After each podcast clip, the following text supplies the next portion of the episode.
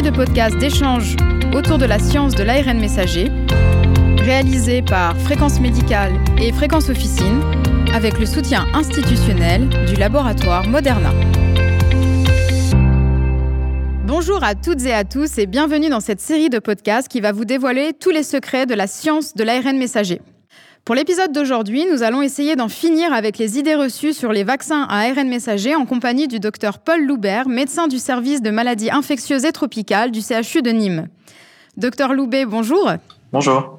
Alors commençons ce podcast avec la première idée reçue, les vaccins à ARN messager modifient l'ADN.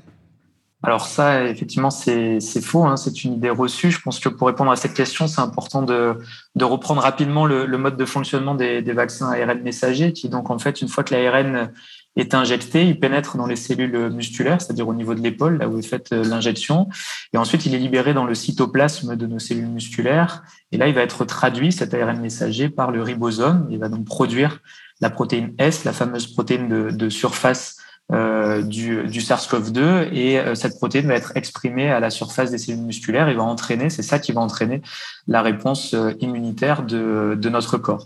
Et donc en fait, tout se passe dans le cytoplasme, mais à aucun moment l'ARN messager ne va pénétrer dans le noyau de nos cellules et donc il n'y a pas possibilité à cet ARN messager de s'intégrer à notre ADN en priorité parce que il a déjà un poids moléculaire qui fait qu'il ne peut pas pénétrer dans le noyau des cellules. Et une fois que la, la réaction, la traduction a été faite, l'ARN messager ensuite est, détruit. Deuxième idée reçue, un vaccin développé en 43 jours, ça ne peut pas être fiable. C'est ça, c'est vrai qu'on a, on a beaucoup entendu parler de ce, chiffre de, de, 43 jours et je pense que là aussi c'est important un peu de revenir sur euh, ce qui s'est passé pour la production de ces vaccins. Donc en fait, il y a plusieurs éléments à prendre en compte qui peuvent expliquer le fait qu'on ait pu avoir des vaccins développés assez rapidement. Donc c'est vrai que 43 jours, c'est pas tout à fait exact, mais pourquoi on a pu arriver à, développer des vaccins aussi vite Le premier point, c'est parce qu'on a rapidement identifié l'agent euh, pathogène qui était responsable, ce nouveau virus, hein, responsable de cette euh, de cette infection. Donc c'était, on, l'a appelé ensuite le SARS-CoV-2. Et en fait, cette euh, identification et la caractérisation de, ce SARS-CoV-2 a été très rapide. C'est-à-dire que le génome du virus a été séquencé très rapidement par les équipes chinoises, a été rendu public, et à partir de là, les équipes scientifiques ont pu travailler à la création d'un vaccin.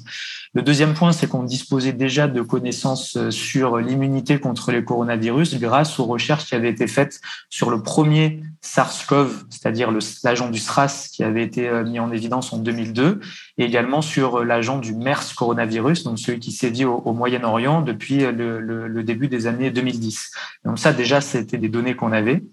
Le troisième point, c'est qu'il y avait euh, déjà eu des recherches euh, antérieures sur les nouvelles plateformes vaccinales, dont les vaccins ARN messagers. Hein. Donc là aussi, on a beaucoup entendu que c'était des techniques nouvelles, mais en fait, pas vraiment. Ça fait longtemps que des équipes travaillaient là-dessus.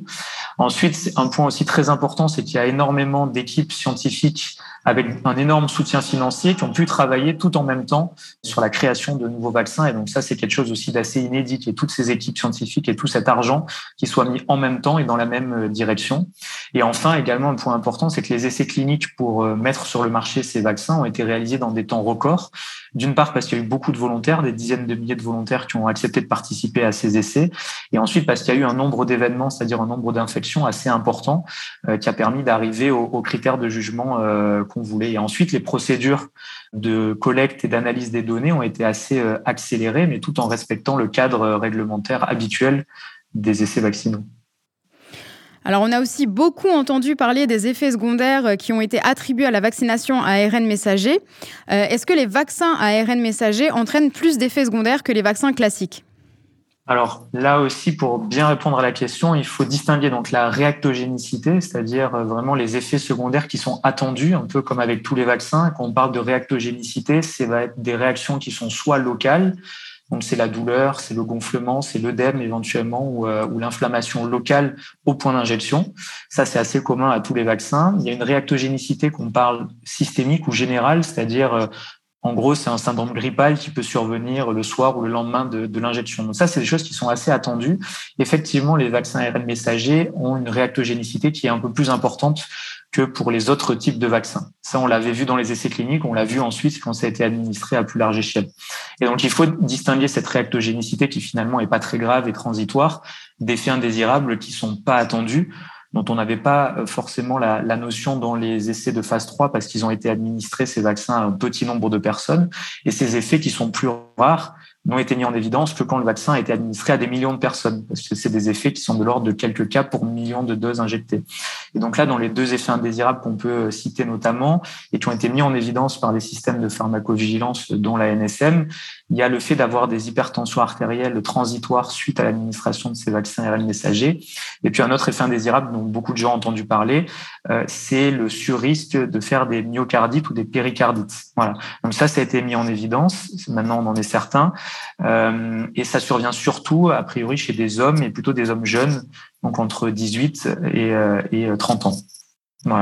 Mais là, on commence quand même à avoir un, recul important avec des, centaines de millions de doses qui ont été administrées en France, des milliards de doses de vaccins ARN messagers dans le monde, euh, qui ont commencé à être administrées il y a plus de 18 mois maintenant. Donc, on a quand même un recul important sur la sécurité de ces vaccins.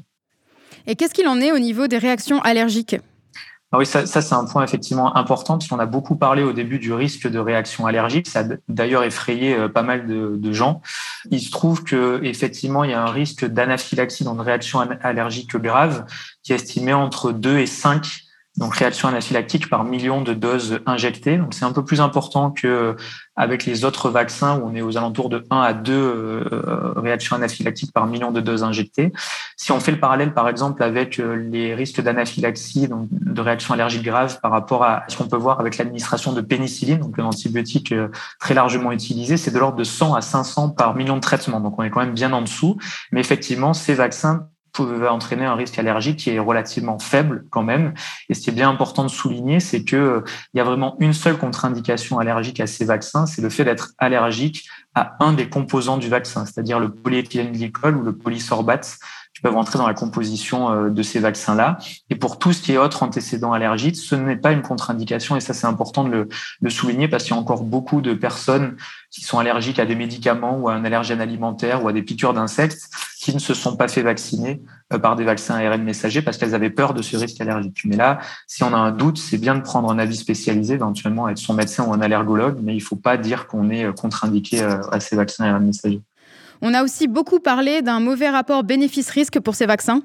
Oui, alors ça, ben, d'après ce que je viens de dire, hein, effectivement, c'est faux. Hein. donc, au contraire, les vaccins ARN messagers sont très efficaces. Euh, on l'a bien vu hein, avec les tout premiers essais de, phase 3 qui ont permis la mise sur le marché de ces, ces vaccins ARN messagers. C'est plus de 90% de protection contre les infections plus de 90% également de protection contre les formes graves, c'est-à-dire les hospitalisations, les décès liés à la Covid-19. Donc, c'est des chiffres d'efficacité qu'on n'attendait pas. Hein. On pensait, euh, on s'était dit qu'au-delà de 50%, c'était bien. Là, on était au-delà de 90%. Donc, c'est vraiment des chiffres d'efficacité qui sont excellents.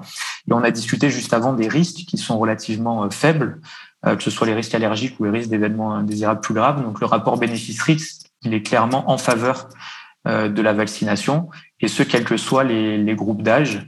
Et, et, et c'est d'autant plus euh, en rapport du, du bénéfice si l'on est âgé ou si l'on est à risque de faire une forme grave de, de Covid-19. Terminons ce podcast avec une dernière idée reçue. Les vaccins ARN messagers sont dangereux pour les femmes enceintes. Alors là aussi, euh, non, c'est vrai qu'il y a eu beaucoup de, de questionnements hein, autour de l'administration de nouveaux, c'est comme pour les nouveaux traitements, nouveaux vaccins administrés chez la femme enceinte, il y a toujours un peu des, des craintes une réticence. Donc, euh, initialement, il avait été dit que les vaccins ne devaient pas être administrés chez les femmes enceintes. Et puis, très rapidement, en fait, on s'est rendu compte de l'innocuité, là aussi, hein, de ces vaccins ARN messagers. Avec, là, maintenant, on a beaucoup de données qui permettent de dire que quel que soit le trimestre d'administration du vaccin ARN messager, hein, quel que soit le trimestre de grossesse, il n'y a pas plus de risque euh, à la fois pour la mère, à la fois de complications obstétricales, notamment de fausses couches. On a beaucoup parlé du risque de fausses couches, mais il n'y a pas plus de risque de fausses couches. Il n'y a pas plus de risque de complications chez l'enfant à naître, hein, chez le nourrisson, euh, pour des femmes qui auraient été vaccinées euh, pendant la grossesse en comparaison à des femmes enceintes qui n'auraient pas été euh, vaccinées. Et au contraire, ce qui est important de souligner, c'est que clairement, ça on le sait, la grossesse est un facteur de risque de faire une forme grave, c'est-à-dire qu'une femme enceinte est plus à risque de faire une forme grave de Covid qu'une femme non enceinte du même âge. Et de la même manière, faire le Covid lorsqu'on est enceinte, ça majore aussi le risque de faire une fausse couche. Donc du coup, c'est vraiment important de souligner euh, le, bénéfice. Euh, pour le coup, hein, le bénéfice est très largement au-dessus du risque euh, de faire de faire la vaccination Covid pendant la grossesse, et ce quel que soit le trimestre de grossesse. Et de la même manière, il n'y a aucun risque aussi à vacciner une femme qui est l'aide. Merci docteur Loubet pour votre participation. Merci à vous, chères auditrices et auditeurs, pour votre fidélité. Quant à moi, je vous donne rendez-vous très bientôt pour un prochain podcast sur la science de l'ARN messager.